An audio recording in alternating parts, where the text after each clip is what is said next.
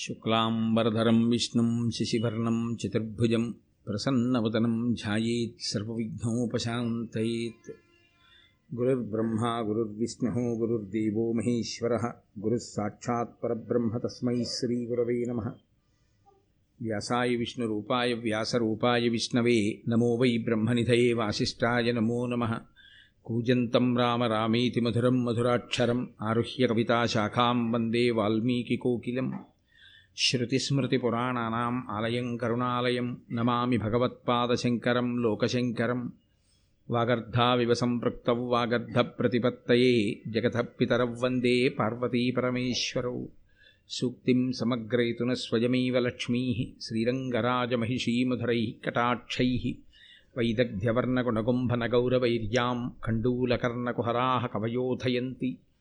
హైమోర్ధ్వపుండ్రమజహన్మకుటం సునాసం మందస్మితం మకరకుండలచారుగండం బింబాధరం బహుళదీర్ఘకృపాకటాక్షం శ్రీవేంకటేశముఖమాత్మనిసన్నిధత్తాం. విమలపటీ కమలకుటీ పుస్తకరుద్రాక్షశస్తహస్తపుటీ కామాక్షీ పక్ష్మలాక్షీ కలితవిపంచీ విభాసి వైరించీ. మనోజవం మరుతతుల్యవేగం జితేంద్రియం బుద్ధిమతాం వరిష్టం వాతాత్మజం వనరయూధముఖ్యం శ్రీరామదూతం శిరసా నమామి. ఆపదామపహర్తారం దాతారం సర్వసంపదాం లోకాభిరామం శ్రీరామం భూయో భూయో నమామ్యహం. నారాయణం నమస్కృత్య నరం చైవ నరోత్తమం దేవీం సరస్వతీం వ్యాసం తతో జయముదీరయేత్. హరి ఓం. పరమేశ్వర స్వరూపం సభకి నమస్కారం.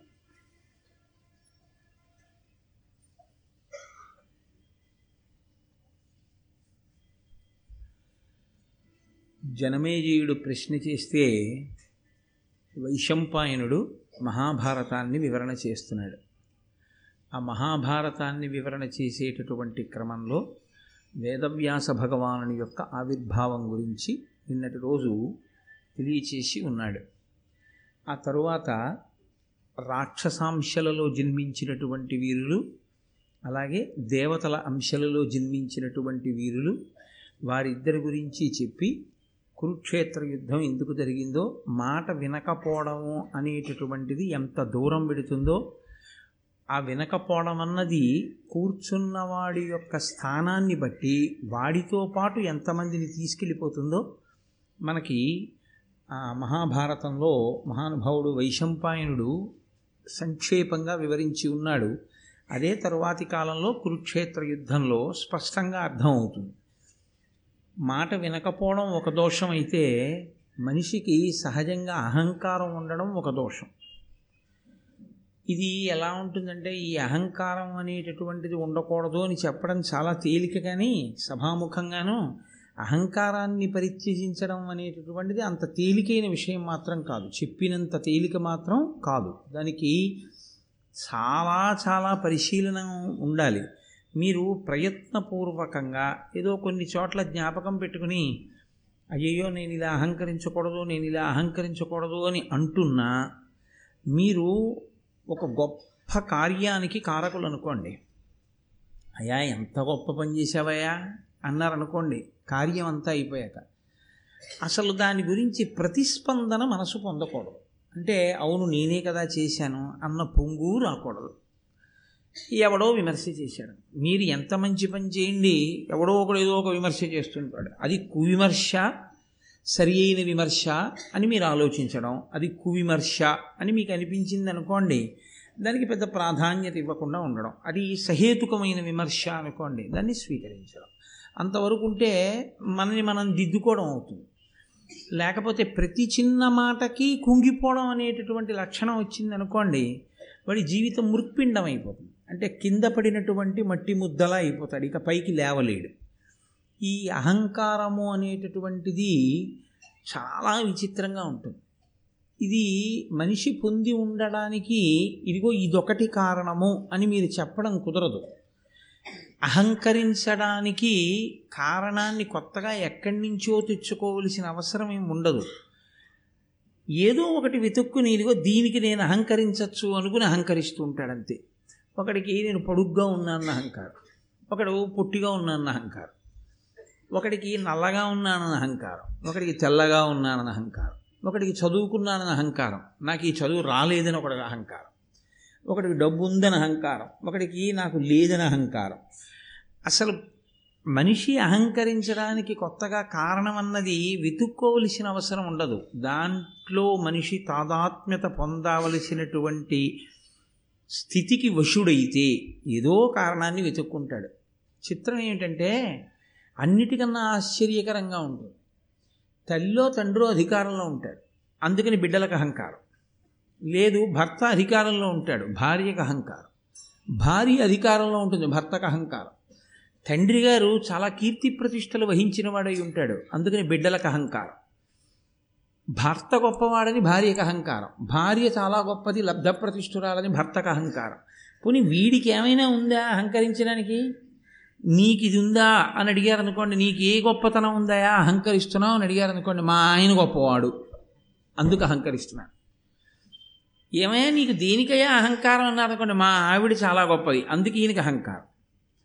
కాబట్టి దానికి అర్థమేం ఉండదు. ఈ అహంకారం వల్ల వచ్చేటటువంటి సమస్యలు, ఈ అహంకారం వల్ల వచ్చేటటువంటి ఇబ్బందులు ఒకటి రెండు ఉండవు.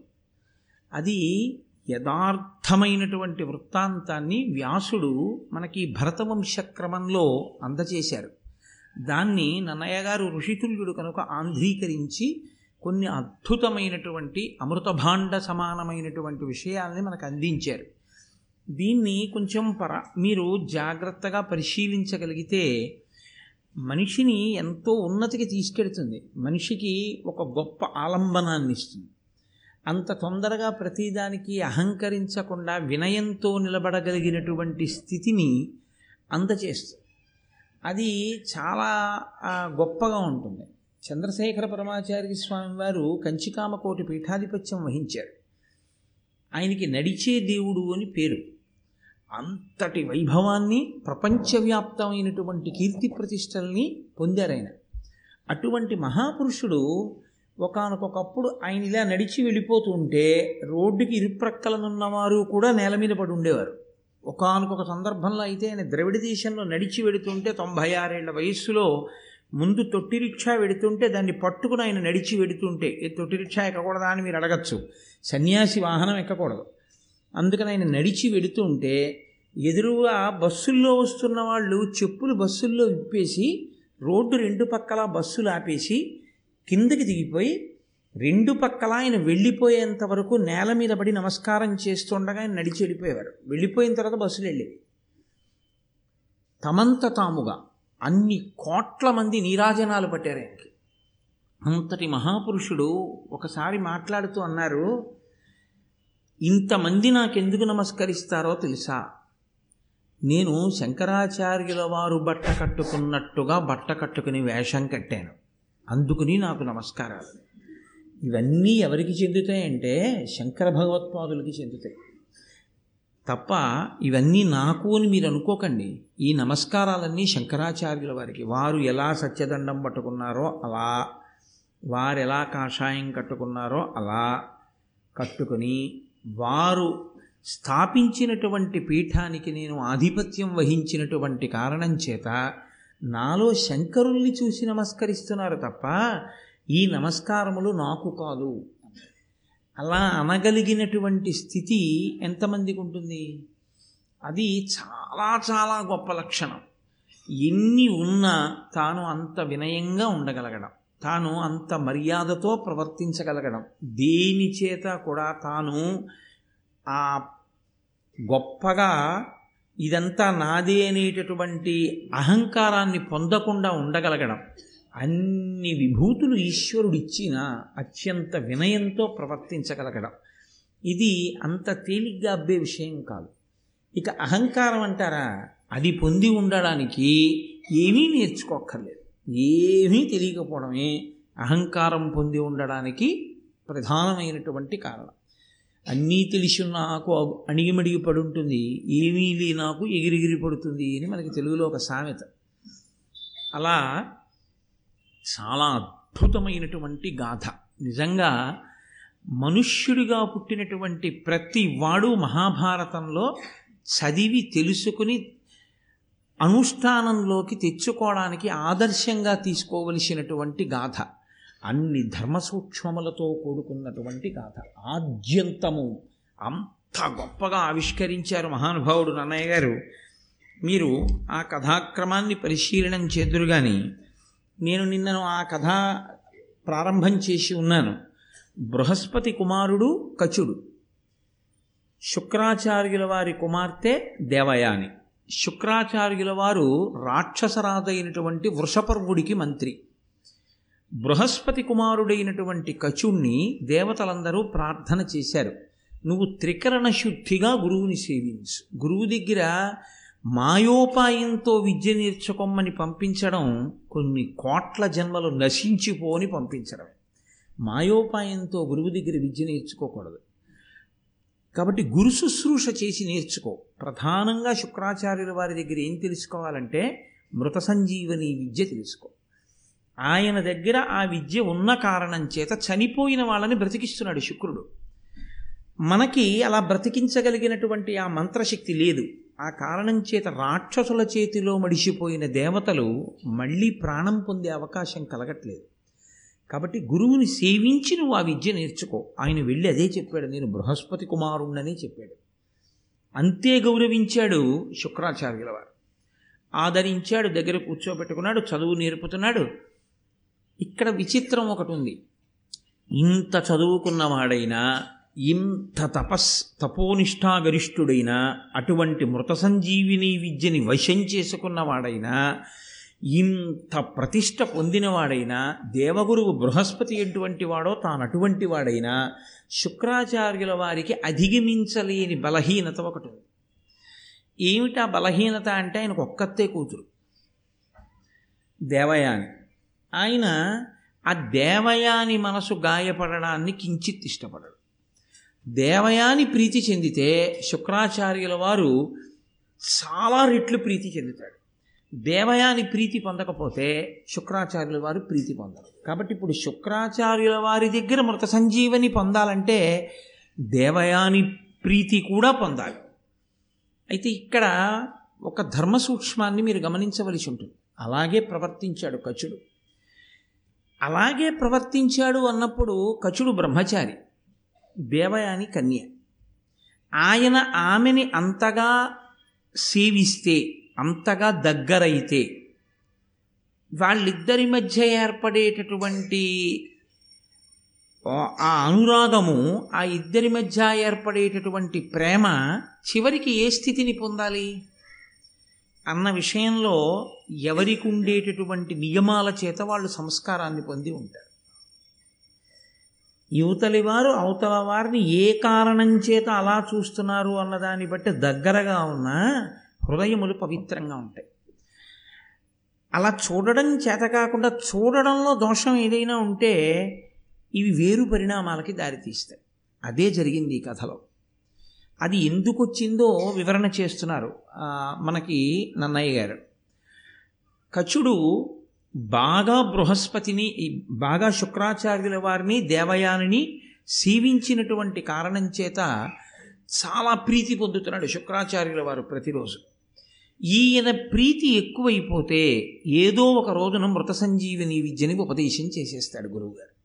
గురువుగారిని మీరు ఉపదేశం చెయ్యొద్దు అని అడ్డుపట్టగలిగిన వాడు ఉండడుగా, కాబట్టి ఇచ్చేస్తాడు ఆ విద్యని. కాబట్టి ఇవ్వకుండా చెయ్యాలి అంటే గురువుగారు లేకుండా చేస్తే వీళ్ళకే ప్రయోజనం ఉండదు, మళ్ళీ మృత సంజీవిని విద్య ఉండదు, ఆ విద్య గురువుగారితో ఉంది. కాబట్టి గురువుగారు వాళ్ళకి కావాలి. ఉండకూడని వాడెవరు? దేవతల నుంచి వచ్చిన వాడు కచుడు. కాబట్టి కచుడు లేకుండా చేద్దాం. కచుడు లేకుండా చేయాలంటే ఏం చేయాలి? కచుడిని చంపేయడమే. బ్రహ్మచర్యాశ్రమంలో ఉన్నటువంటి వాడికి కొన్ని విహితములు ఉంటాయి, కొన్ని కర్తవ్యములు ఉంటాయి. ఎప్పుడైనా ఆ గురుపత్ని పిలిచి, నాయన భిక్షాన్నం తీసుకురా అందనుకోండి, వెళ్ళి భిక్షాన్నం తీసుకొస్తాడు. గురువుగారు పిలిచి సమిధలు పట్టుకురా అంటే సమిధలు పట్టుకొస్తాడు. వెళ్ళి కాసిన పువ్వులు, పళ్ళు, తేనె పట్టుకురా, వెళ్ళి పట్టుకొస్తాడు. లేదు, ఏదో ఈ ధేనువులను, ఆవులను మేపు అంటే ఆవుల్ని తీసుకెళ్ళి మేపుతూ ఉంటాడు. అలాగే కచుడు ఒక రోజున ఆవుల్ని తీసుకుని వెళ్ళాడు. వెళ్ళి ఆ ఆవుల్ని మేపుతున్నాడు. మీరు ఒక విషయాన్ని గమనించవలసి ఉంటుంది. ఈశ్వరుడు అన్నవాడు ఒకడు ఎప్పుడూ ఉంటుంటాడు. నిన్ననే మీతో నేను మనవి చేసి ఆ పరదేవత ఉంటుంది. కదలిక అన్నది మీరు ఎప్పుడు చెప్పినా అది పరదేవతానుగ్రహము అని మీరు గుర్తుపెట్టుకోవాలి. కదలికలన్నీ ఆగిపోయినటువంటి స్థితిలో అంతర్ముఖుడై సమాధి యందు శివుడితో రమిస్తూ తాను శివుడుగా నిలబడిపోయిన స్థితిలో శివుడు తప్ప మిగిలిన కదలికలు ఎప్పుడు ఉన్నా అదంతా పరదేవతానుగ్రహమే. ఆ పరదేవతానుగ్రహము లోపించిందో కదలిక ఇంకొకలా మారిపోతుంది. కదలిక ఇంకొకలా మారిన ఉత్తర క్షణంలో పతనం ప్రారంభమైపోతుంది. అమ్మవారి అనుగ్రహం లేదు, ఒక్క కదలిక పాడి చేస్తుంది ఆవిడ. ఏదో ఒక కదలిక తేడా వస్తుంది అంతే. అది జీవితాన్ని కాదు, కడుపున పుట్టిన బిడ్డల్ని కూడా పాడు చేసేస్తుంది. పరదేవత అనుగ్రహం ఉంది, మీ కదలికలో దోషం వస్తుంటే ఆవిడ దిద్దుతుంది. ఆవిడ దిద్దడానికైనా అందుకే ఆవిడ పంచతన్మాత్ర శాయక. ఆవిడ వీడిలా ఇంద్రియ లౌల్యానికి గురి కాని అని విడిచిపెట్టిన ఒక్కటే కారణం, అవతల వ్యక్తి యొక్క ధర్మనిష్ట, అవతల వ్యక్తి యొక్క భక్తి, ఈ రెండింటినీ ప్రాతిపదికగా తీసుకుంటారు. ఇప్పుడు ఆయన అదృష్టం చూడండి, ఆయన సమిధలు తీసుకురావడానికి వెళ్ళి ఉండి ఉంటే దారి తప్పాడనుకుంటారు. ఆయన ఆవుల్ని కాస్తూ వెళ్ళాడు. ఆవులకు లక్షణం ఉంటుంది, తీసుకెళ్ళినటువంటి వాడు ఎక్కడికో వెళ్ళిపోయినా ఆవులు తిరిగి ఇంటికి వచ్చేస్తాయి. వాటికి అదొక లక్షణం ఉంటుంది. నిన్నను శృంగగిరి పీఠాన్ని నిర్వహణ చేసేటటువంటి హరిప్రసాద్ గారు మన దగ్గరికి వచ్చారు. వారి ఇంట్లో ఎప్పుడు ఆవులు ఉంటాయి, వారి అన్ని వ్యాపార ప్రాంగణముల యందు ఆవులు ఉంటాయి. ఆయన తన ఇంట్లో ఉన్న ఆవుని ఏదో అది కొంచెం చూడుతో ఉంది కదా అని చెప్పి దానికి బాగా రక్షణగా ఉంటుంది అని దగ్గరగా ఒక 50 కిలోమీటర్ల దూరం అవతల ఎక్కడో ఇంకొక ఊళ్ళో తన ఫ్యాక్టరీ ప్రిమిసిస్లోకి పంపించారు ఒక ఆవుని చాలా జాగ్రత్తగా పంపించి. ఆయన రాత్రి పడుకుని నిద్రపోయారు. తెల్లవారేటప్పటికి అది అంబారావం చేస్తూ గేటు ముందు నించునుంది. ఆ 50 కిలోమీటర్ల దూరం అది ఎన్నడూ వెళ్ళి ఎరగదు. ఎన్ని మలుపులో ఉండి ఇంకొక ఊరు, అది వచ్చేసింది అంతే. ఎలా వచ్చేసింది? రాత్రికి రాత్రి. అంటే ఆవులకి ఆ లక్షణం ఉంటుంది, అవి యజమాని దగ్గరికి వచ్చేస్తాయి, అవి అంత కష్టపడి వచ్చేస్తాయి. కాబట్టి కచుడు రాకపోవచ్చు, కానీ ఆవులు వస్తాయి ఇంటికి. కాబట్టి ఆ రోజున ధేనువుల్ని కాస్తూ అతను వెళ్ళడమే అతని అదృష్టం. కాబట్టి అతనికి ఏదో జరిగింది అని అనుమానించడానికి ఒక కారణం ఏర్పడింది. దేవయానిని కూడా తృప్తిపరిస్తే తప్ప, దేవయాని కూడా సంతోషిస్తే తప్ప, సంతోషించని మనసు కచుడికి ఉండడం, శుక్రుడికి ఉండడం కచుడికి అదృష్టమైంది. ఎందుకని? శుక్రుడు పట్టించుకోలేదు, కానీ దేవయాని పట్టించుకోలేదు. వీడు ఇంకా ఇంటికి ఎందుకు రాలేదని అడిగింది. అలా అడిగేవాళ్ళు లేరనుకోండి, ఆయన ఏమైపోను, కుక్కలు పీకేసిన పులులు తినేసిన, అయినా బతికించగలడు శుక్రాచార్యుల వారు. కాబట్టి ఇప్పుడు ఆ రాక్షసులు ఏం చేశారంటే ఆయన్ని తీసుకెళ్ళి ఓ చెట్టు కట్టేసి ఆయన్ని నరికి చంపేశారు. ఇప్పుడు ఆ కచుడు మరణించాడు. సాయంకాలం వరకు ఆవులు ఆ చుట్టుపక్కల మేత మేసాయి. వెనకాతల తోలుకెళ్ళిన వాడు ఎవరున్నాడో అతను మరణించాడు, చెట్టు కట్టేశారు. కాబట్టి ఇప్పుడు ఆ శవాన్ని పీకు తినడం కూడా చాలా తేలిక క్రూర మృగాలకి. ఆవులు తిరిగి వచ్చాయి, శుక్రాచార్యుల వారు పట్టించుకోలేదు. ఆయన సాయంకాలం తను చేయవలసిన హోమం ఏముందో అగ్నికార్యం అది చేసుకున్నాడు. చేసుకుని ఆయన ప్రశాంతంగా కూర్చున్నాడు. దేవయాని వచ్చింది, వచ్చి శుక్రాచార్యుల వారిని ప్రశ్న వేసింది. ఇది అద్భుతమైనటువంటి రచనా విధానం. ఇందులో ఎక్కడా కూడా ఇంకొక రకమైన మాటను అన్నయ్య గారు తిన్నగా వాడరు. అంటే మీరు అర్థం చేసుకుని ఉంటారు నన్ను. కానీ ఆమె హృదయము ఆయన యందు అనురక్తమయ్యున్నది అన్న విషయం మాత్రం ఆవిడ మాట్లాడుతున్న తీరు బట్టి స్పష్టం అవుతుంది. కాబట్టి ఆవిడంది శుక్రాచార్యుల వారి దగ్గరికి వెళ్ళి, వాడిమయాఖముల్ కలుగువాడ పరాంభుది గ్రుంకే ధేనువుల్ నేడిట వచ్చే ఏకతమ ఇష్టమయిన్ భవదగ్నిహోత్రముల్ పోడిగ వేల్వగాబడి ప్రొద్దునుపోయే కచుండు నేనియున్రాడు వనంబులోన మృగరాక్షస పన్నగ బాధనొందెనో. ఇది మనసులో ఎంతో ప్రేమ ఉన్నటువంటి వాళ్ళు తప్ప మాట్లాడనటువంటి మాటలు. కచ్చుడు అన్నవాడు ఒకటి తిరుగుతున్నారు, వాడు కనపట్టలేదు ఏంటండి ఇవాళ అని వెళ్ళిపోవడం వేరు, ఈవిడి ఇవాళ మాట్లాడుతున్న తీరు వేరు. దేవయాని అంటే దేవయాని ఆయన ఎందు కచుని ఎందు అనురాగమును పెంచుకుంటోంది అనడానికి ఈ పద్యం సాక్ష్యం. ఆవిడంది వాడిన వాడిమయూఖముల్ కలుగువాడ పరాంభుది గ్రుంకే, చాలా తీవ్రమై వేడి కలిగినటువంటి కిరణములు కలిగినటువంటి సూర్యభగవానుడు పశ్చిమ సముద్రంలో మునక వేశాడు, అంటే సూర్యాస్తమయం అయిపోయింది. ధేనువుల్ నేటిట వచ్చే నేకతమ, వెళ్ళినటువంటి ఆవులు ఒక్క ఆవులే తిరిగి వచ్చాయి, ఆవుల్ని తోలుకుని వెళ్ళినవాడు తిరిగి రాలేదు. నిష్టమైన భవదగ్నిహోత్రముల్ పోడిగా వెల్వగాబడియే, నీ అగ్నిహోత్రం ఉందే దానికి చక్కగా నువ్వు హోమకార్యం మాత్రం పూర్తి చేసేసావు, హవిస్సులు ఇచ్చేసావు, ఆ అగ్నిలో వ్రేల్చవలసినవి వ్రేల్చావు, దానికి చేయవలసిన పూజ పూర్తి చేసేసావు. అంటే అందులో ఒక చిన్న దెప్పి పొడుపు ఉంది, నువ్వు పట్టించుకోలేదు, కచుడు రాలేదన్న విషయాన్ని నాన్న. కాబట్టి నువ్వు సాయంకాలం చేయవలసిన పని చేసేసావు, అగ్నికార్యం అయిపోయింది. కచుండు నేనియున్ రాడు, కచుడు మాత్రం తిరిగి రాలేదు. అంటే ఆవిడికి ఎంత ఆందోళన ఉందో చూడండి ఆయన రాకపోవడం మీద. కచుండు నేనియున్ రాడు వనంబులోన మృగరాక్షస పన్నగ బాధనుందెనో, వనంలో అరణ్యంలో మృగముల వలన కానీ రాక్షసుల వలన కానీ పాముల వలన కానీ ఏమైనా బాధ పొందాడో ఏమో. కాబట్టి నాన్నగారు కచుడు రాలేదు, నాకు చాలా ఆందోళనగా ఉంది అందాడు. అంటే వెంటనే దేవయాని ఏదైనా ఒక మాట అంటే దానికి చాలా ప్రాధాన్యత ఇస్తాడు శుక్రాచార్యుల వారు. ఆయనకున్న తన కూతురు మీద ఆయనకున్నటువంటి అభిమానము అవధి లేనిది, అంత ప్రేమ కలిగినటువంటి వాడు. అది తండ్రితనానికి దోషమా అంటే దోషమని చెప్పలేం, కానీ అంతటి మహాతపస్వికి అంత హద్దులేని ప్రేమ ఉండడం ఆశ్చర్యకరం. కాబట్టి ఇప్పుడు ఆ శుక్రాచార్యుల వారు ఒక్కసారి దివ్య దృష్టితో, నేను మీతో మనవి చేశాను, ఈ నేత్రం మనకు ఒక లక్షణం ఉంటుంది, ఇది కొంత దూరం మాత్రమే చూస్తుంది, మాంసనేత్రం. అంతకన్నా దూరం చూడగలిగినవి కొన్ని ఉంటాయి, వాటిని తపస్సంపత్తి చేత పొందినటువంటి దృష్టి అంటారు. అప్పుడు ఈ కన్ను మూసేస్తారు, ఆంతరనేత్రాన్ని తెరిచి చూస్తారు. చూసినప్పుడు వాళ్ళు ఇలా నేను చూస్తే ఎలా చూస్తానో అలా వాళ్ళు చూడగలరు, ఆ శక్తి ఉంటుంది. అలా ఉంటాయా అండి? నీకు లేదని ఎవడికో లేదని నువ్వు అనకూడదు, నువ్వు చేయలేదుగా అలా తపస్సు, నువ్వు అలా చేసి ఉంటే నీకు వచ్చి ఉండేది. నువ్వు చెయ్యకుండా అన్నం తింటే ఆకలి తీరుతుందా అండి అని నువ్వు అన్నం తిననప్పుడు అడుగుంటావు, నువ్వు ఇప్పుడు తిన్నావు కాబట్టి నువ్వు ఇప్పుడు అలా అడగవు. నువ్వు ఒకసారి అంత గొప్ప తపస్సు నువ్వు చేసి ఉంటే ఈ ప్రశ్న వెయ్యు, ఈ ప్రశ్న వెయ్యకుండా అది మూఢనమ్మకం అన్నావు, నీ అజ్ఞానానికి పరాకాష్ఠ. కాబట్టి ఇప్పుడు ఆయన లోదృష్టితో ఆంతరదృష్టితో ఒక్కసారి లోకం అంతా చూశాడు, ఎక్కడున్నాడు కచుడు. ప్రధానంగా అరణ్యమే కదండి, ఆ ధేనువుల్ని తీసుకెళ్ళింది, కనపడలేదు.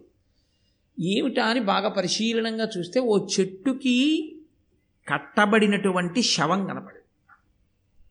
ఆయన అన్నాడు, చంపేశారమ్మా, రాక్షసులు కచుడిని చంపేశారు అసూయ చేత, అదిగో ఆ చెట్టు దగ్గర ఉందమ్మా శవం అన్నాడు.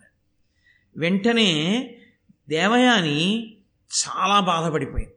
అలా కాదు నాన్నగారు, బ్రతికించాలి. ఆయన తన విద్యని స్మరించాడు, మృత సంజీవని స్మరించి, అంటే ఎంత చెప్పు చేతలలో ఉంటాయో చూడండి ఆ శక్తులు, ఒకసారి వశం అయిపోతే. అది పెద్ద విశేషం కాదండి, ఒక కుక్క వశం అయితే మీరు బంతి అలా విసిరి పట్టరా అంటే పట్టుకొస్తాం, వెళ్ళి మీరు రాత్రి పడుకుంటే తిరుగుతూ కాపాడు.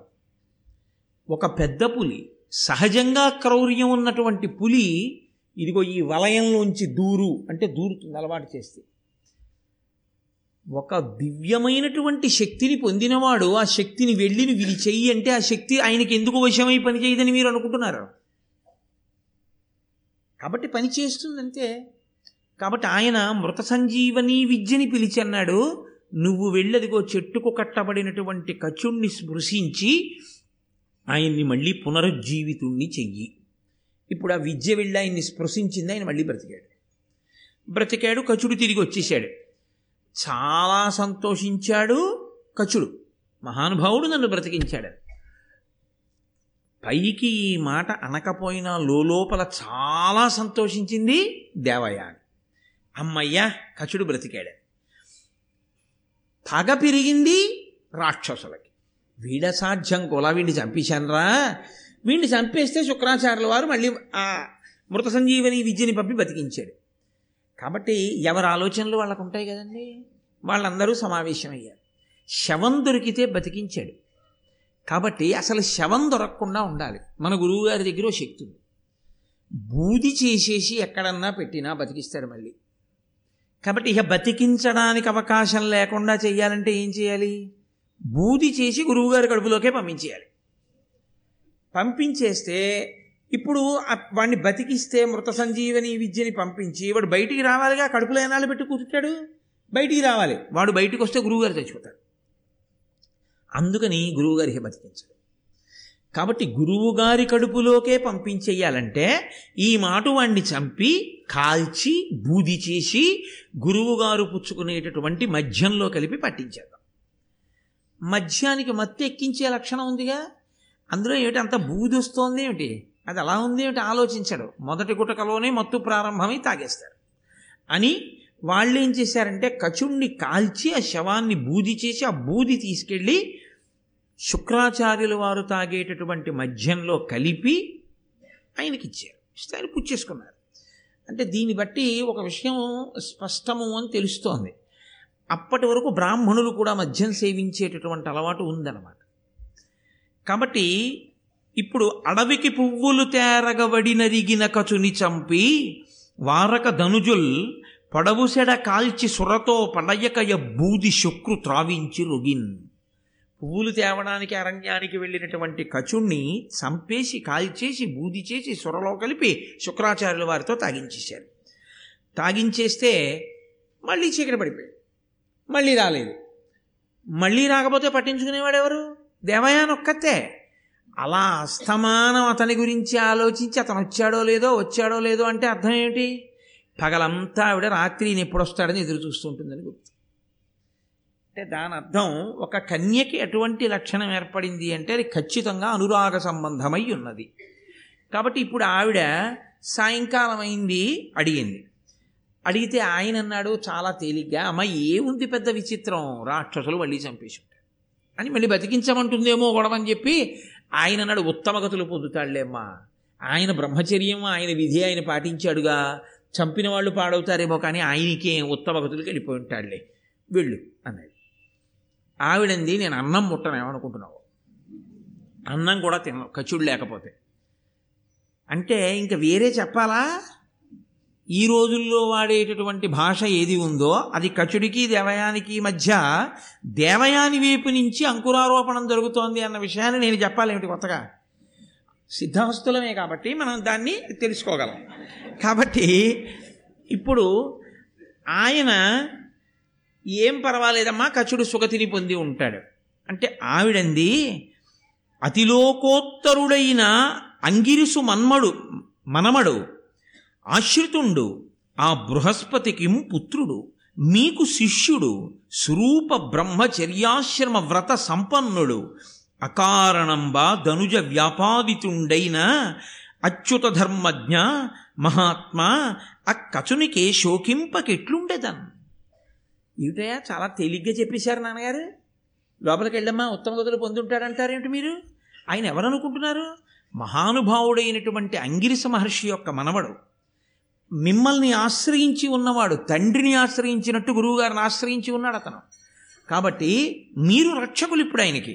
పైగా దేవగురువు అయినటువంటి బృహస్పతి కుమారుడు, ఏమి సామాన్యుడు కాడు, మీకు శిష్యుడు నాన్నగారండి, మీకు శిష్యుడైన స్వరూపమైనటువంటి బ్రహ్మచర్యాశ్రమము యొక్క వ్రతమునందు సంపన్నమైన స్థితిని పొందినవాడు, అంత బాగా బ్రహ్మచర్యాశ్రమాన్ని అనుష్ఠిస్తున్నవాడు, అటువంటి వాణ్ణి కారణం లేకుండా ఈ రాక్షసులు ఆయన మీద క్రోధాన్ని పెట్టుకుని ఆయన్ని చంపేశారు.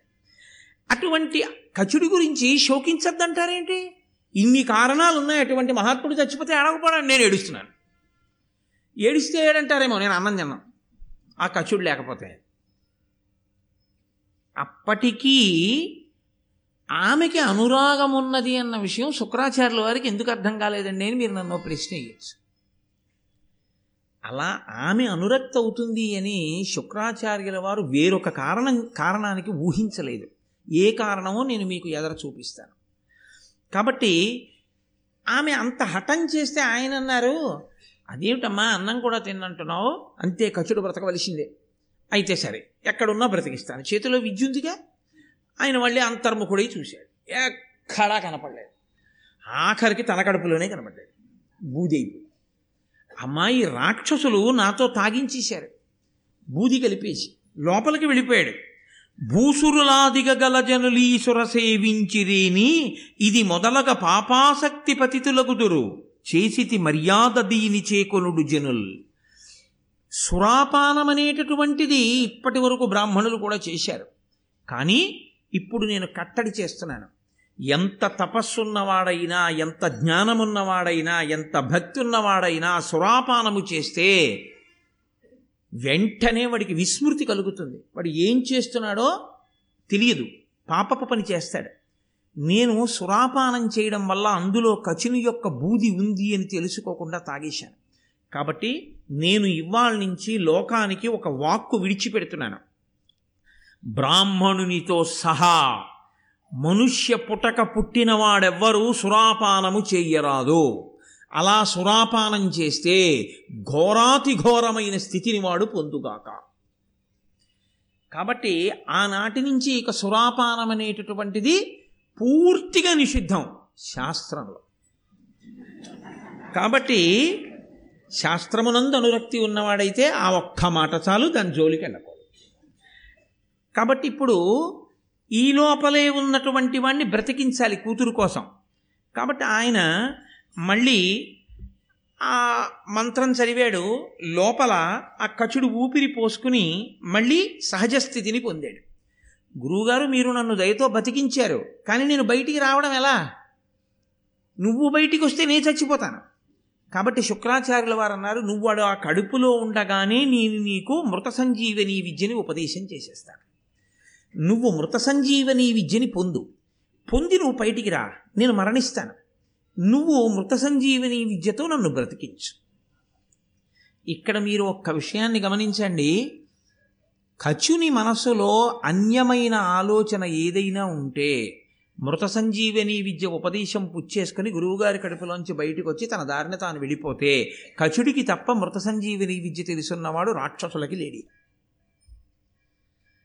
రెండు, అమ్మా నేను చనిపోయిన తరువాత వీడు పైకొచ్చి నాకు మళ్ళీ మృత సంజీవని విద్యతో బతికిస్తాడో బతికించడో అనుమానం, అందుకని నేను ఎలా ఉపదేశం చేస్తానమ్మా అని శుక్రాచార్యుల వారు అడగచ్చు.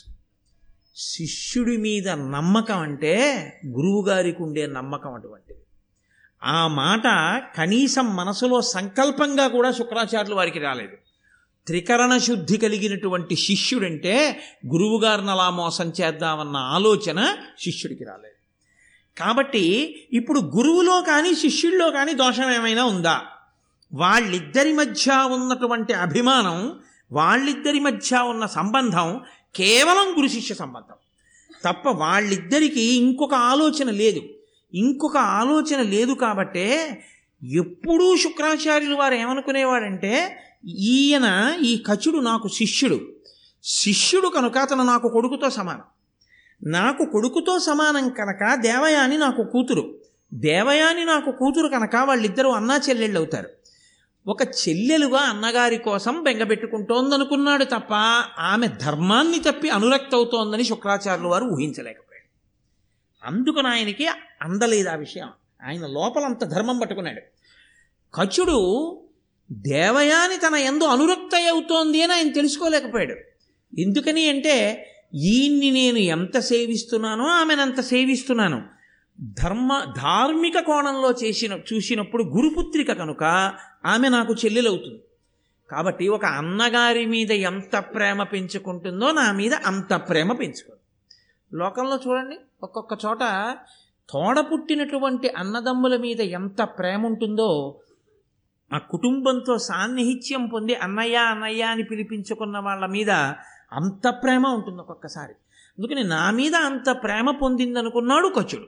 కాబట్టి ఇప్పుడు కచుని యందు దోషం లేదు, శుక్రుని యందు దోషం లేదు, వాళ్ళిద్దరూ ధర్మానికి కట్టుబడ్డారు. దోషం అంటూ ఉంటే ఎవరి యందు ప్రవేశించింది? ధర్మం తప్పి అనురక్త అవ్వడం అనేటటువంటి దోషం ఒక్క దేవయాని ఎందే పుట్టి. ఇప్పుడు ధర్మవైక్లభ్యం అంటూ ఏదైనా జరిగితే అది దేవయాని వల్లే జరిగింది.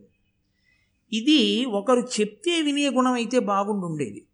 దేవయాని పాత్రలో యథార్థముగా తనంత తానుగా అహంకరించడానికి దేవయానికి అంత గొప్ప లక్షణాలు ఏం లేవు. అంత గొప్పగా చెప్పేసినట్టుగా నన్నయ్య గారు ఏం చెప్పలేదు ఎక్కడ.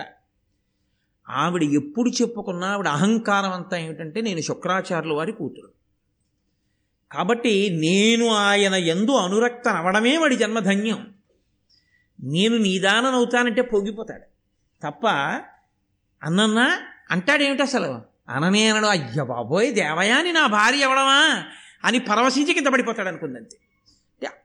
నేను శుక్రాచార్యుల వారి కూతుర్ని అనేటటువంటి లక్షణం చేత ఆవిడ పెంచుకున్న ఆభిజాత్యమో అహంకారమో అటువంటిది. నేను మీతో మనం విచేసింది అదే ఉపోద్ఘాతంలో. నేను బృహస్పతి కొడుకుని అని కచుడు కూడా అహంకరించవచ్చు, నేను మృత సంజీవని ఉన్నవాణ్ణి అని శుక్రాచార్యుల వారు కూడా అహంకరించవచ్చు. వాళ్ళిద్దరికీ లేదు. వాళ్ళు వాళ్ళ ధర్మంలో వాళ్ళు నిలబడ్డారు. వాళ్ళ మనసుల్లో ఏ విధమైనటువంటి అహంకారాలు లేవు, ఏ విధమైన అన్యభావనలు లేవు. ఉన్న అల్లారంతా ఎక్కడొచ్చింది? దేవయానితోనే వచ్చింది. కాబట్టి ఇప్పుడు తాను పొందాలనుకున్న ప్రధానమైన విద్యని తాను పొందేశాడు, మృత సంజీవనిని. పైగా గురువుగారిని సేవించి ఇతర విద్యలు నేర్చుకున్నాడు. కాబట్టి గురువుగారి దగ్గర సెలవు తీసుకుని, అయ్యా నేను వెళ్ళొస్తాను, ఇంకా నేను దేవలోకానికి వెళ్ళి మా తండ్రి గారిని దేవతల్ని సేవిస్తాను. చిత్రం ఏమిటంటే శుక్రాచార్యుల వారు నీకిచ్చిన విద్యతో దేవతల్ని బ్రతికించవద్దు, ఇప్పటి వరకు రాక్షసులే బతికుంటున్నారు, దీంతో దేవతలను బ్రతికించవద్దు అని అనగలడు. విద్యనిచ్చిన గురువు దీనిని నువ్వు ఇలా ఉపయోగించవద్దు అని అనలేదు. అంటే ఆయన ఔదార్యం అటువంటిది. ఇది శుక్రాచార్యుల వారి యొక్క గొప్పత. నిష్కర్షగా ఆయన మహానుభావుడు. ఆయన ఏ ఇతర కారణం చేత ఆ విద్యని ప్రయోగించవద్దు అన్న మాటే అనలేదు. అసలు ఆయన ఆ విద్య గురించి ఆలోచించలేదు. అంత ఉదారుడై ఇచ్చేశాడంతే. గురువు అన్న మాటకున్న గొప్పతనం ఏంటంటే, ప్రతిఫలాన్ని అపేక్షించడం అన్నది మనసులో ఎన్నడూ లేకుండా ఇవ్వడం ఒక్కటే తెలుసున్నవాడు. అది ఎక్కడి వరకు? తాను ఎంతో తపస్సు చేసి నేర్చుకున్నటువంటి విద్యల దగ్గర నుంచి, ఉపాసనా బలం దగ్గర నుంచి శిష్యుల అభ్యున్నతి కొరకు ధారపోసేస్తాడు తప్ప తనకి ఈ ప్రతిఫలం ఉండాలని కోరుకున్నవాడు గురువు కానే కాడు. ఇలా ఎందుకు చేశారు అని అడిగారనుకోండి, అలా చెయ్యకుండా ఉండలేక. పొద్దున్నే పేపర్ ఎందుకు చదువుతారండి అన్నారనుకోండి, అలా చదవకుండా ఉండలేక. కాఫీ ఎందుకు తాగుతారండి అని అడిగారనుకోండి, కాఫీ తాగకుండా ఉండలేక. ఎందుకండి మీరు అంత కష్టపడి నేర్చుకున్నవన్నీ అలా ధారపోసేస్తారు, అలా ధారపోయకుండా ఉండలేక. అది ఆయన మనస్థితి. అది కోట్ల కోట్ల మందిలో ఒక్కడికి ఈశ్వరుడు ఇస్తాడు. అది సుసంపన్నమైనటువంటి హృదయం. అది గురుత్వము అని పేరు దానికి. కాబట్టి శుక్రుడు మహానుభావుడు. కాబట్టి ఆయన ఏమీ నియమనం చేయలేదు, ఈ విద్యని ఇందుకు వాడవద్దు అని ఆయన ఏమనలేదు. ఆయన ఏ విధమైన స్వార్థం మనసులో పెట్టుకోలేదు. ఈయన్ని ఎంత గౌరవించాడో దేవయానిని కూడా అంతే గౌరవించాడు. కాబట్టి గురువుగారి దగ్గర సెలవు తీసుకుని దేవయాని దగ్గరికి వెళ్ళాడు. ఇలా ఆవిడ దగ్గర కూడా సెలవు తీసుకుని వెళ్ళిపోదాం, అదొక మర్యాద కదా, ఆవిడికి కూడా చెప్పి వెళ్ళిపోతే మర్యాదగా ఉంటుంది అని వెళ్ళాడు. వెళ్ళి, నేను బయలుదేరుతున్నాను దేవయాని, స్వర్గలోకానికి మళ్ళీ వెడుతున్నాను, అక్కడి నుంచే కదా వచ్చాను చదువుకోవడానికి, గురువుగారి అనుగ్రహంతో చదువు పూర్తయిపోయింది, మృత సంజీవిని విద్య కూడా నాకు వశమైందని చెప్పాడు. అంటే దేవయానంది, నీవును బ్రహ్మచారివి, వినీతుడవు, నేనును కన్యకను, మహీదేవకులావతంస రవితేజ వివాహము నీకు నాకుమున్ భావజశక్తి నైనయది, పన్నుగనన్ను పరిగ్రహింపు సంజీవనితోడ శుక్రుదయన్, చేయుము నాకు ప్రియంబు నావుడన్. ఎంత అహంకారం ఉందో చూడండి ఆ మాటలో. ఆవిడంది, నీవును బ్రహ్మచారివి, ఓ కచుడా నీవు బ్రహ్మచారివి, నేనును కన్యకన్, నేను కన్యని. మనిద్దరి మధ్య, ఆవిడ దృష్టిలో వాళ్ళిద్దరి మధ్య ఉన్న అనుబంధం అంతే. ఆయన బ్రహ్మచారి, ఈవిడ కన్యక. ఆయనకి తర్వాత భార్యాస్థానంలోకి ఒక స్త్రీ కావాలి, ఈవిడికి భర్తృస్థానంలోకి పురుషుడు కావాలి. కాబట్టి నీకు ఒక అవసరం ఉంది, నాకు ఒక అవసరం ఉంది, ఇది గుర్తు చేస్తుంది. కాబట్టి మహీదేవ కులావతంసా రవితేజ, సూర్యుడంత తేజస్సు కలవాడా, మహానుభావుడా, భూమి ఎందు పుట్టినటువంటి గొప్ప దేవతాశ్రేష్ఠుడా, అటువంటి వాడివి. వివాహము నీకు నాకు మున్ భావజశక్తినైనయది. ఎంత పెద్ద మాట వేసేసిందో చూడండి. ఇప్పుడు కొత్తగా నన్ను పెళ్లి చేసుకోని నేను నిన్ను అడగట్లేదు. ఎంత అహంకారం! నీకు నాకు పెళ్ళి ఎప్పుడూ అయిపోయింది. ఎప్పుడైపోయింది అంటే భావజశక్తి. అది మనోజ అని కదా, మన్మధుడికి ఉన్న పేర్లలో మనోజుడు, మనస్సు నుండి పుట్టినవాడు అని ఒక పేరు. కాబట్టి నీకు నాకు పెళ్ళి మన్మధుని యొక్క ప్రకోపం చేత ఎప్పుడో అయిపోయింది. అంటే నేను నిన్ను అలా చూశాను, నువ్వు నన్ను అలా చూశావని నిర్ధారించేస్తాను. ఆయన అలా చూశాడో లేదో ఆవిడకి అనవసరం. ఈవిడ చూసింది, ఆయన అలా చూశాడు అనుకుంటాడు. అనుకోవడం కాదు, అదే సత్యం అంటుంది అంతే. కాబట్టి నీకు నాకు పెళ్ళి అయిపోయింది, మన్మధుడు చేసేశాడు మన ఇద్దరు పెళ్ళి అయింది. భావజశక్తినైన యది పన్నుగ నన్ను పరిగ్రహింపు సంజీవనితోడ శుక్రుదయం. శుక్రాచార్యుల వారి యొక్క దయతో రెండు పుచ్చుకో. ఒకటి వృత సంజీవని, రెండు నీ అదృష్టం, నన్ను కూడా పుచ్చుకో. తప్ప అంతటి మహానుభావుడు తనకి భార్య అవ్వాలన్న వినయం ఏమీ లేదు ఆవిడికి. నేనా ఆయనకి భార్యనవ్వడం ఆయన అదృష్టం అనుకుంటాను. కాబట్టి శుక్రుని అనుగ్రహంతో మృత సంజీవనితో పాటు నన్ను కూడా పొందుద్ది. ఎందుకు దేవయానికి అహంకారం? నేను మీతో మళ్ళీ మళ్ళీ మనవి చేస్తున్నాను, అహంకరించడానికి ఏదో కారణం ఉందని అన్నయ్య గారు ఏం చెప్పలేదు. ఆవిడ మాత్రం చెప్తూ ఉంటుంది ఎప్పుడు. ఏమనో తెలుసా అండి, మృత సంజీవుని తెలుసున్న శుక్రాచార్యుల వారికి నేను కూతురునంటూ ఉంటుంది తప్ప. శుక్రాచార్యుల వారికి ఎంత వినయం ఉందో, ఆయనకి ఎంత తపస్సు ఉందో, అంత భక్తి ఉందో, ఎంత ధర్మం ఉందో, అందులో తనకెంతుందో ఎప్పుడూ పరిశీలించుకోలేదు. మహాత్ములతో ఉన్నటువంటి భౌతికమైన సంబంధాన్ని అహంకరించడానికి వాడుకోవడం పతనహేతువే తప్ప ఉన్నతికి హేతువు కాదు. కాబట్టి ఇప్పుడు ఆవిడంది, పన్నుగ నన్ను పరిగ్రహింపు సంజీవనితోడ శుక్రుతయం చేయుము నాకు ప్రియంబు నావుడన్. నాకు ప్రియం చేయవయా, నేను కోరుకున్న కోరిక తీర్చు అంటే. ఆయన అన్నాడు, కచ్చుడు భావజశక్తి అయినది అని నువ్వు అంటున్నావు, నాకు అసలు అటువంటి మన్మథ వికారం లేదు. మన్మథ వికారము లేకపోవడానికి కారణమేమి? ఆమె కన్య కాదా, ఈయన బ్రహ్మచారి కాడా? కన్యా బ్రహ్మచారే.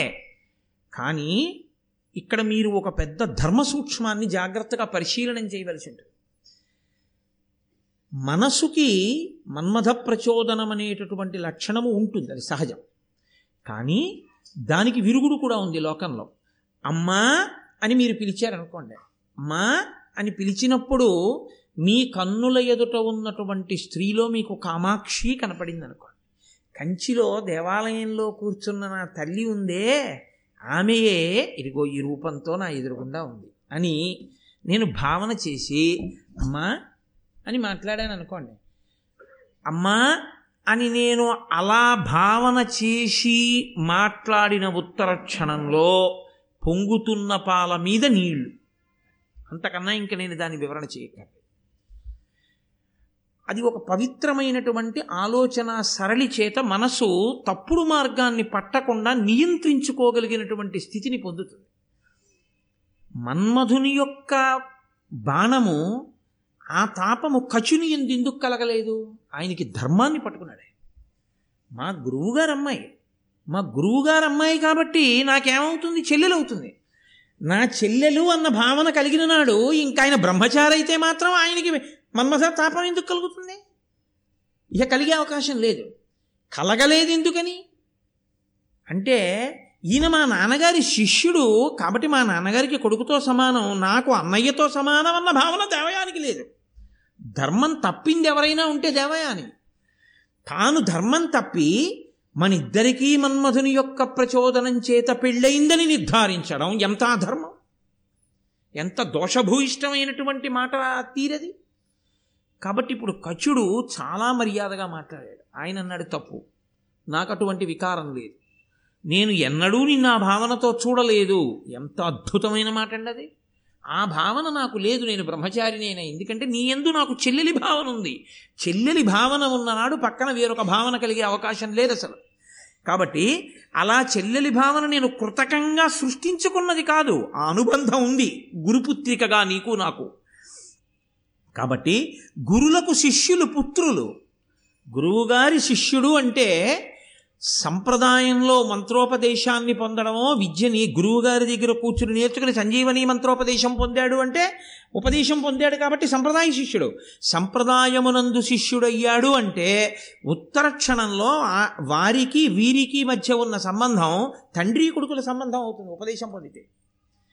కాబట్టి ఇప్పుడు గురులకు శిష్యులు పుత్రులు. గురువుగారు శిష్యుల్ని పుత్రులుగానే భావన చేస్తాడు, బిడ్డలుగానే భావన చేస్తాడు తప్ప గురువుకి అంతకన్నా ఇంకొక భావ వికారం ఎన్నడూ ఉండదు. ఆడవారైనా మగవారైనా తన బిడ్డలుగానే భావన చేస్తాడు. కాబట్టి నేను నీ తండ్రికి పుత్రుడు లాంటి వాడిని. పైగా నేను ఉపదేశం పొందాను, మృత సంజీవిని విద్యని పొందాను ఆయన దగ్గర.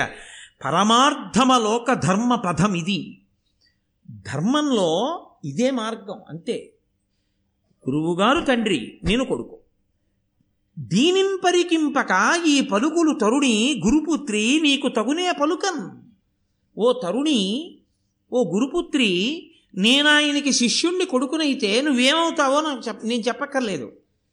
నేనాయన కొడుకుని అని ఊహించుకున్న రోజునే నువ్వు నిన్ను నేను ఏ కోణంతో చూశానో నీకు అర్థమయ్యి ఉంటుంది. కాబట్టి అలా అనకూడదు, తప్పు. కాబట్టి అమ్మా, నాకు నువ్వు చక్కగా అనుమతిని ప్రసాదించు, నేను స్వర్గలోకానికి వెడుతున్నాను అన్నాడు. ఆవిడికి ఎక్కడ లేని కోపం వచ్చి నా మనసుని గాయపరచి వెడుతున్నావు కనుక అసలు ఏ మృత సంజీవని కొరకు నువ్వు ఇక్కడికొచ్చి ఇంత కష్టపడి మా నాన్న శుశ్రూష నాకు సేవలు చేసి దాన్ని పొందావో అది నీకు ఫలించకుండుగాక అని చెప్పించి. ఆయన అన్నాడు, నాకు ఫలించకపోతే ఫలించకపో. ఇచ్చిన తండ్రి గారు అనలేదండి ఈ మాట, ఆయన ఉదారుడు. ఈవిడంది. అంటే ఆయన అన్నాడు, నాకు ఫలించదు, కానీ అసలు ఇది నేను పొందుదామని కాదుగా నేను వచ్చింది, దేవతలు నన్ను అడిగితే వచ్చాను. కాబట్టి ఇప్పుడు నేను ఈ విద్య పట్టుకెళ్ళి దేవతలకు ఉపదేశం చేస్తాను, వాళ్ళకి ఫలిస్తుందిగా. విద్యకి ప్రయోజనం అంటూ ఉందా లేదా? విద్యకి ఉన్న ప్రయోజనాన్ని ఏ కారణానికి ఎవడూ ఆపలేడు. నీ ఇంట ఒక్క మంచి పుస్తకం అంటూ ఉంటే నువ్వు చదవకపోవచ్చు, ఏదో ఒకనాడు నీ కొడుకో నీ కోడలో నీ మనవడో నీ కూతురో నీ అల్లుడో చదువుతారు. అలా చదివినటువంటి చదువు ఉత్తినే పోతుందని అనుకోవడానికి వీల్లేదు. ఒక మంచి పుస్తకం చదవడం వల్ల దానిలోంచి పొందినటువంటి జ్ఞానము జీవితంలో ఎప్పుడో అప్పుడు అక్కరకి వచ్చి తీరుతుంది, అది మిమ్మల్ని కాపాడి తీరుతుంది. కాబట్టి నా వలన చదువు నిష్ప్రయోజనం కాదు, నేను పట్టుకెళ్ళి ఆ మంత్రాన్ని దేవతలకు ఉపదేశం చేస్తాను. దేవతలు ఎప్పుడైనా యుద్ధంలో రాక్షసులతో దేవతలు మరణిస్తే ఆ దేవతలు ఈ మంత్రాన్ని ప్రయోగించి మిగిలిన దేవతలను బతికించుకుంటారు, నాకు వచ్చిన నష్టం లేదు. కానీ ధర్మము తప్పి బతికావు కాబట్టి, ధర్మము తప్పి మాట్లాడావు కాబట్టి నీకెందుకు ఈ బ్రాహ్మణ్యం? బ్రాహ్మణి కదా, బ్రాహ్మణుడి భార్య, బ్రాహ్మణ పుత్రివి నీవు. కాబట్టి నువ్వు ఒక బ్రాహ్మణుణ్ణి వివాహం చేసుకోవాలి. ఇంత ధర్మం లేని దానివి ఇంకొక బ్రాహ్మణుణ్ణి వివాహం చేసుకుంటే మాత్రం ఆయన బ్రాహ్మణ్యం ఏం నిలబెడతావు నువ్వు అనువర్తించి? కాబట్టి నీకెందుకు బ్రాహ్మణుడు భర్తగా, నీకు బ్రాహ్మణుడు భర్త కాకుండుగాక అన్నాడు. లోతైన అవగాహన కచునిదే, అసలు నిజమైన శాపం అదే. శుక్రాచార్యుల వారి ఏకైక కుమార్తె, భర్త బ్రాహ్మణ తేజస్సు కలిగిన వాడు కాదు. కాబట్టి ఆమెకి బ్రాహ్మణుడు వినా ఇంకొకడు దొరకాలి.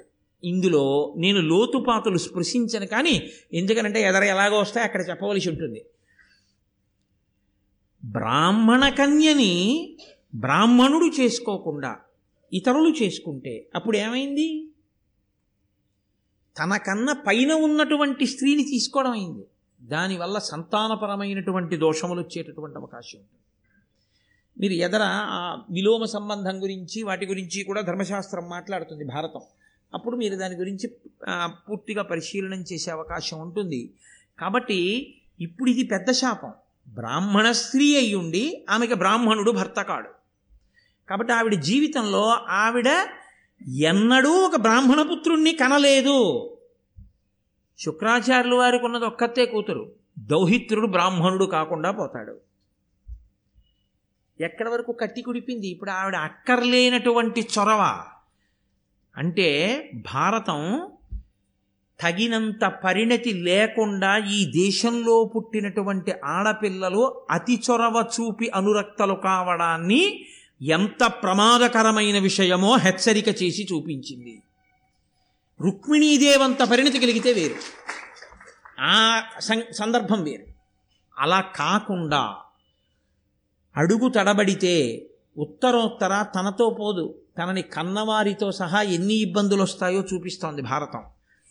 కాబట్టి ఇప్పుడు ఆయన వెళ్ళిపోయాడు, ఆయనకి ప్రత్యేకంగా ఒక నష్టం వచ్చినట్లు మీకు భారతం వల్ల ఏమీ అనిపించదు. ఎందుకంటే కచుడు వెళ్ళిపోయాడు, హాయిగా ఉపదేశం పట్టుకెడతాడు, ఇంకోళ్ళకి ఇచ్చేస్తాడు, వాళ్ళ వల్ల ఆ మృత సంజీవని ప్రయోజనాన్ని దేవతలు పొందేస్తారు. పాడైపోయింది ఎవరైనా ఉంటే దేవయాని. అయితే ఒకటి, జీవితంలో అహంకారం దెబ్బతింటే అహంకారం పెరుగుతుంది, దానికి ఆ లక్షణం. అగ్నిహోత్రం ఇంట్లో రగులుతోందనుకోండి, బాగా కరిగిన నెయ్యి నీళ్ళకుండా రెండూ పక్క పక్కనే ఉన్నాయనుకోండి, నీతికుండా నీటికుండా, తెలిసి తెలియని పిల్లవాడికి రెండూ నీళ్ళలాగే ఉంటాయి. ఏమి నాన్నగారు ఇది కూడా ద్రవమే కదా, ఇది తీసుకెళ్ళి పోసేస్తానని చెప్పి పట్టుకెళ్ళి నెయ్యి పోసేసాడు అనుకోండి, అగ్నిహోత్రంలో ఆరుతుందా? ఇంకా ప్రజ్వరిల్లుతుంది. నీటికుండతో పట్టుకెళ్ళి నీళ్లు పోసారనుకోండి, నిధనమైపోతుంది. అలా అహంకారాన్ని దెబ్బతిందనుకోండి, అవతల వాళ్ళ అహంకారంతోనే నిలబడ్డవాళ్ళు అనుకోండి, దానివల్ల పట్టుదలలు పెరిగిపోతాయి, విపరీత పరిణామాలు వస్తాయి. తప్ప వాళ్ళని మాత్రం సంస్కరించుకోరు. ఎందుకంటే తిన్న దెబ్బ వల్ల మార్పు తెచ్చుకోగలిగితే వేరుగా ఉంటుంది, దాస్యం చేసిన వినత మంచి మార్గంలోకి వచ్చినట్టు. అరే ఈశ్వరుడు ఇంత దెబ్బ కొట్టాడు, మనం ఇప్పటి నుంచైనా జాగ్రత్తగా ఉందాం అనుకుని ఉంటే ఏమో ఈ కథ ఎలా ఉండుండేదో. ఇది కథ ఏం కాదు, యథార్థంగా జరిగిన సందర్భం. కాబట్టి ఇప్పుడు ఆవిడ కొంతకాలం అయిపోయింది. వృషపర్వుని యొక్క కుమార్తె, అంటే వృషపర్వుడు అంటే శుక్రాచార్యుల వారు ఎవరి దగ్గర మంత్రిగా ఉన్నారో ఆ రాక్షసరాజు వృషపర్వుడు. ఆ వృషపర్వుని యొక్క కుమార్తె శర్మిష్ఠ. ఆ శర్మిష్ఠతో కలిసి దేవయాని ఇంకా ఒక 1000 మంది కన్యకామణులతో కలిసి అందరూ కలిసి ఏదో వనంలో ఆడుకుని జలక్రీడలు ఆడదామని వెళ్ళారు. ఏదో వనంలో కాసేపు ఆడుకున్న తర్వాత డస్సిపోయిన తర్వాత అందరూ కలిసి జలక్రీడలు ఆడుతున్నారు. ఆ జలక్రీడలు ఆడేటప్పుడు వాళ్ళు విడిచిపెట్టినటువంటి బట్టలన్నీ ఒడ్డును పెట్టుకుని అందులోకి వెళ్ళి స్నానం చేస్తున్నారు. ఎక్కడి నుంచి వచ్చిందంటే ఏమిటో తెలుసా అండి? మీరు ఒక్కటే గుర్తుపెట్టుకోవాలి, కదలిక కాదు గాలి. నేను మీతో మనవి చేయలే కదలికలన్నీ పరదేవతమని. మార్పు తెచ్చుకోని దేవయానికి చాలా పెద్ద దెబ్బే పడబోతోంది. అసలు ఆ గాలి రావడమే కథ తిప్పేసింది మొత్తం. అసలు మొత్తం ఈ కథలో పెద్ద మలుపెక్కడా అంటే ఆ గాలే. ఆ పెద్ద గాలి రావడంలో ఒడ్డును పెట్టిన బట్టలన్నీ కలిసిపోయి స్నానం చేసి పైకి వచ్చినటువంటి వాళ్ళు గబగబా తీసి ఆ బట్టలన్నీ ఏదో అందరూ ఒక 7 పిల్లలు ఆ బట్టలు కట్టేసుకుంటే దేవయానికి సంబంధించిన బట్టల్ని ఏదో ఆ మాట్లాడుకుంటూ కట్టుకోవడంలో పొరపాటున శర్మిష్ఠ కట్టేసుకుంది. కాబట్టి ఎవరి బట్టలు మిగిలిపోతాయి? అక్కడ శర్మిష్ఠ బట్టలు మిగిలిపోతే దేవయానంది, నా బట్టలు నువ్వు కట్టుకున్నావు, విడిచి ఇచ్చేసి. ఆవిడంది, ఇప్పుడు వచ్చిన నష్టం ఏమిటి? ఇలా చాలామంది బట్టలు మారిపోయాయి, ఒకళ్ళ బట్టలు ఒకళ్ళు కట్టుకున్నాం కదా, నా బట్టలు నువ్వు కట్టేసుకో, వెళ్ళిపోదాం. ఏదో స్నేహధర్మంగా అలా బట్ట కట్టేసుకుని వెళ్ళిపోయి ఉండుంటే కథ ఇంకోలా ఉండుండేది. కానీ ఆవిడంది, నీ బట్ట నేను కట్టుకోవడం ఏమిటి? మా నాన్న మహాతపస్వి శుక్రాచార్యుల వారు ఇదే చెప్తుంది, ఎప్పుడు చెప్పినా. ఇది అహంకారానికి కారణం. మా నాన్నగారు మహాతపస్వి, నీకేముంది? నీకేమైనా ఉందా? మరి నీకెందుకు అహంకారం? నువ్వేమైనా మారుతున్నావా? ఆయనతో కలిసి కూతురుగా ఉన్నావుగా, మరి ఏం నేర్చుకుంటున్నావు నాన్నగారి దగ్గర? అంటే మౌఢ్యంతో కూడిన హృదయాలు అలా ఉంటాయి. కాబట్టి ఇదిగో మా నాన్న మోచేతి నీళ్లు తాగి మీ రాజు బతుకుతున్నాడు, ఈయన బ్రతికిస్తే చచ్చిపోయిన రాక్షసులందరూ బతుకుతున్నారు. బతికారు కాబట్టి మీ నాన్నకి రాజ్యం నిలబడింది. నేనంత గొప్ప పుటక పుట్టిందని, ఎంత అహంకారం ఎక్కడిదెక్కడికి వెళ్ళిందో చూడండి. ఇంత గొప్ప పుటక పుట్టిన నాకు నీకు పోలిక, నీ బట్ట నేను కట్టుకోనా, నా బట్టలు నాకీ, నీ బట్టలు నువ్వు కట్టుకో, నేను కట్టుకోను అలా బట్ట నీ బట్టలు. అంటే పిల్లలు కదండి, శర్మిష్ఠకు కూడా కోపం వచ్చింది. ఎందువల్ల కోపం వచ్చింది? తన తండ్రిని నింద చేసింది అని. ఆమె తండ్రికి పెద్దపీట వేసుకుంది, అంతవరకు బాగానే ఉంది. నేను కట్టుకోను అంటే ఒకలా ఉండుండేది, ఆవిడ తండ్రిని నింద చేస్తే ఆ పిల్లకి కోపం వచ్చింది. సహజం కదా అది. అందున ఆడపిల్లలకి చిత్రం ఏంటంటే తండ్రి మీద చాలా ప్రేమ ఉంటుంది. అసలు లోకంలో చాలా విచిత్రమైన విషయం ఏమిటో తెలుసా అండి, కొడుకు కూతురులో తండ్రి మీద చాలా ప్రేమ ఎవరికి ఉంటుందంటే కూతురికే ఉంటుంది. తల్లి మీద ప్రేమ ఎవరికి ఉంటుందో తెలుసా అండి, కొడుకు ఉంటుంది. అమ్మ మీ నాన్నగారు అంటే పిచ్చి ప్రేమ నిజానికి కూతురుదే. అది చాలా ఆశ్చర్యంగా ఉంటుంది, అసలు ఇలా ఎలా వచ్చిందా అనిపిస్తుంది. తండ్రి విషయంలో ఎంత స్వాతంత్ర్యం తీసుకుంటారో తెలుసా ఆడపిల్లలు, ఆశ్చర్యపోతాం. అమ్మో ఒక్కొక్కసారి ఏమిటి వీళ్ళు ప్రేమలో ఇలా మాట్లాడేస్తున్నారు, ఇలా మాట్లాడడం అన్నది ఎవరైనా చేస్తారా నాతో అనిపిస్తుంది తండ్రులకి. ఏమిటో నాన్నగారండి మీ ఇష్టం వచ్చినట్టు ఇచ్చేస్తున్నారు డైరీ అంతా డేట్లు, ఇలా మీరు అస్తమాన ఉపన్యాసాలు చెప్పి ఆరోగ్యం పాడు చేసుకుంటే ఒప్పుకోండి. నేను చెప్తున్నాను, ఇక నుంచి ప్రతి నెల మీరు 10 రోజుల కన్నా డేట్లు కనపడడానికి వీల్లేదు ఉపన్యాసాలకి మీ డైరీలో అంటుందంతే కూతురు ప్రేమతో. తన కడుపున పుట్టిన పిల్ల, తాను చారు పప్పు నెయ్యి గట్టిగా నలిపి నోట్లో ముద్దలు పెడితే తిన్న పిల్ల తను ఇచ్చే డేట్ల గురించి అంత పరాకు చెప్పి నేను చూస్తాను మీ డైరీ అంటుంది. అంటే అధికారం కాదు, ప్రేమ. అమ్మో మా నాన్నగారు ఆరోగ్యం ఎక్కడ పాడైపోతుందో అని బెంగ. ఆడపిల్లల ప్రేమే ప్రేమండి తండ్రి యందు. కాబట్టి ఇప్పుడు ఆ శర్మిష్టకందు కోపం వచ్చింది. మా నాన్నగారిని ఇంత మాట అంటుందా అని ఆవిడంది. మాయయ్యకు బాయక పనిసేయుచు దీవించి ప్రియము చెప్పుచునుండు మీ అయ్య, వెండి మహిమలు నా యొద్దన పలుక నీకు ననయులేదే. మా నాన్నగారిని అంటున్నావు, మీ నాన్నగారు ఏం చేస్తుంటారో తెలుసా, మా నాన్నగారి దగ్గరికి వచ్చి ప్రియమైన మాటలాడి మా నాన్నగారికి అక్షతలేసి ఆశీర్వచనం చేసి మా నాన్నగారు సంభావన ఇస్తే సంభావన పుచ్చుకుని ఇంటికి వెళ్ళి బతుకుతూ ఉంటారు. ఆ డబ్బుతోటే నువ్వు ఈ బట్టలు కొనుక్కుని తింటున్నావు. ఈ బట్టలు మా నాన్నగారు ఇచ్చిన డబ్బులతో కొనవే, నావే ఈ బట్టలు. కాబట్టి అన్యాపదేశంగా ఇవన్నీ నావే, నీవెలా అవుతాయి. కాబట్టి మీ అయ్యే మా అయ్యని సేవిస్తాడు, ఇంకా నువ్వు నన్ను సేవించి నా బట్టలను కట్టుకోవడానికి నీకేమిటి అభ్యంతరం? ఇప్పుడు మా నాన్నగారిని అంటున్నావు, మా నాన్నగారే గొప్ప, మా నాన్నగారి మోచేతి నీళ్ళు మీ నాన్నగారు తాగుతున్నట్టేది. ఎక్కడి వరకు వెళ్ళిపోయిందో చూడండి గొడవ. ఒకళ్ళ అహంకారం చిచ్చు ఎన్ని చోట్లకి రగిలిందో చూడండి అని ఇద్దరి మధ్య గొడవ వచ్చింది. అధికారము అన్నది ఒకటి ఉంటుంది కదా లోకంలో, ఆమె రాజు కూతురు కాబట్టి ఇద్దరి మధ్య గొడవ రానంతకాలం ఇద్దరితోనూ సమానంగా ఉంటారు అందరూ. ఎప్పుడైతే నా వేపా ఆవిడ వేపా అనగానే అందరు ఎటు ఎవరి వెనకాల నించుంటారు, శర్మిష్ఠ వెనకాతలు నించున్నారు. కాబట్టి కోపం వచ్చి శర్మిష్ఠ ఏం చేసిందంటే ఇంతమంది సహాయంతో ఈ దేవయానుడు పట్టుకుని ఈడి చేసో నూతులో తోహేసి వెళ్ళిపోయి, ఈవిడ నూతులో పడిపోయి ఉండిపోయి. ఓ పెద్ద లత్త ఒకటి దొరికితే దాన్ని పట్టుకుని వ్రేలాడుతూ బాధపడుతోంది, ఏడుస్తోంది. సహజంగా వీళ్ళందరూ ఇంటికి వెళ్ళిపోయారు. సాయంకాలం అయిపోయింది. పుత్రికా ప్రేమ ఉన్నవాడు కదా శుక్రాచార్యుల వారు, ఏమిటి అమ్మ ఇంకా రాలేదు అని ఆయనకి బాధ వేసింది. బాధ వేసి గూర్ణిక అని ఆ దేవయాని యొక్క పరిచారిక సేవకురాలు ఆవిడ్ని పంపించాడు. వెళ్ళవే, ఎక్కడుందో చూడవే నా కూతురని. ఆ పిల్ల వెళ్ళి వెతకబోతోంది. ఈలోగా ఆ వనంలో వేటాడడం కోసం అని చెప్పి యయాతి అనబడేటటువంటి ఒక మహారాజు గారు వచ్చాడు. ఆయన నహుషుని యొక్క కుమారుడు, మహానుభావుడు, సుక్షత్రియుడు. ఆయన వచ్చి ఈవిడ ఏడుపులు విన్నాడు. విని గబగబా వెళ్ళి, ఇచ్చినవాడు ఎడంచెయ్యి ఇవ్వడు కదండి, కుడిచెయ్యే కదా ఇస్తాడు, కుడిచెయ్యి ఇచ్చి పట్టుకో పైకి లాగుతానన్నాడు. ఆయనది దీర్ఘబాహు ఆజానబాహుం అన్నట్లు, సుక్షత్రియుడు, అంత గొప్ప సాముద్రికానికి నిలబడగలిగినటువంటి స్వరూపం అది. కాబట్టి ఆ చెయ్యిలా అందిస్తే ఆ పొడవైన చెయ్యిని తన పొడవైన చేత్తో అందుకుంది ఆవిడ. అందుకుంటే ఆయన ఆ చేత్తో పైకి లాగేశాడు. లాగేస్తే పైకి వచ్చిన తర్వాత అన్నాడు, చంటి పిల్ల కాదుగా నూతిలో పడిపోవడానికి, నూతిలో ఎలా పడ్డావు అన్నాడు. అహంకారం ఎక్కడుంటుందో అక్కడ అబద్ధాలు వస్తాయి. ఎందుకనంటే, అవునండి నా బట్టలు కట్టుకుందని దెబ్బలాడానందుకు నన్ను తోసేసిందండి అన్నది అనుకోండి, ఆ పాడదానికి దెబ్బలాడచ్చా అమ్మాయి అని అనుకోండి, మళ్ళీ అదో దెబ్బ. అందుకని ఆవిడంది నేనే ఏమరపాటును పడిపోయాను. ఎన్నొస్తాయో చూడండి, అబద్ధాలు ఎక్కడి నుంచి వచ్చాయి? అహంకారంలోంచి వచ్చాయి.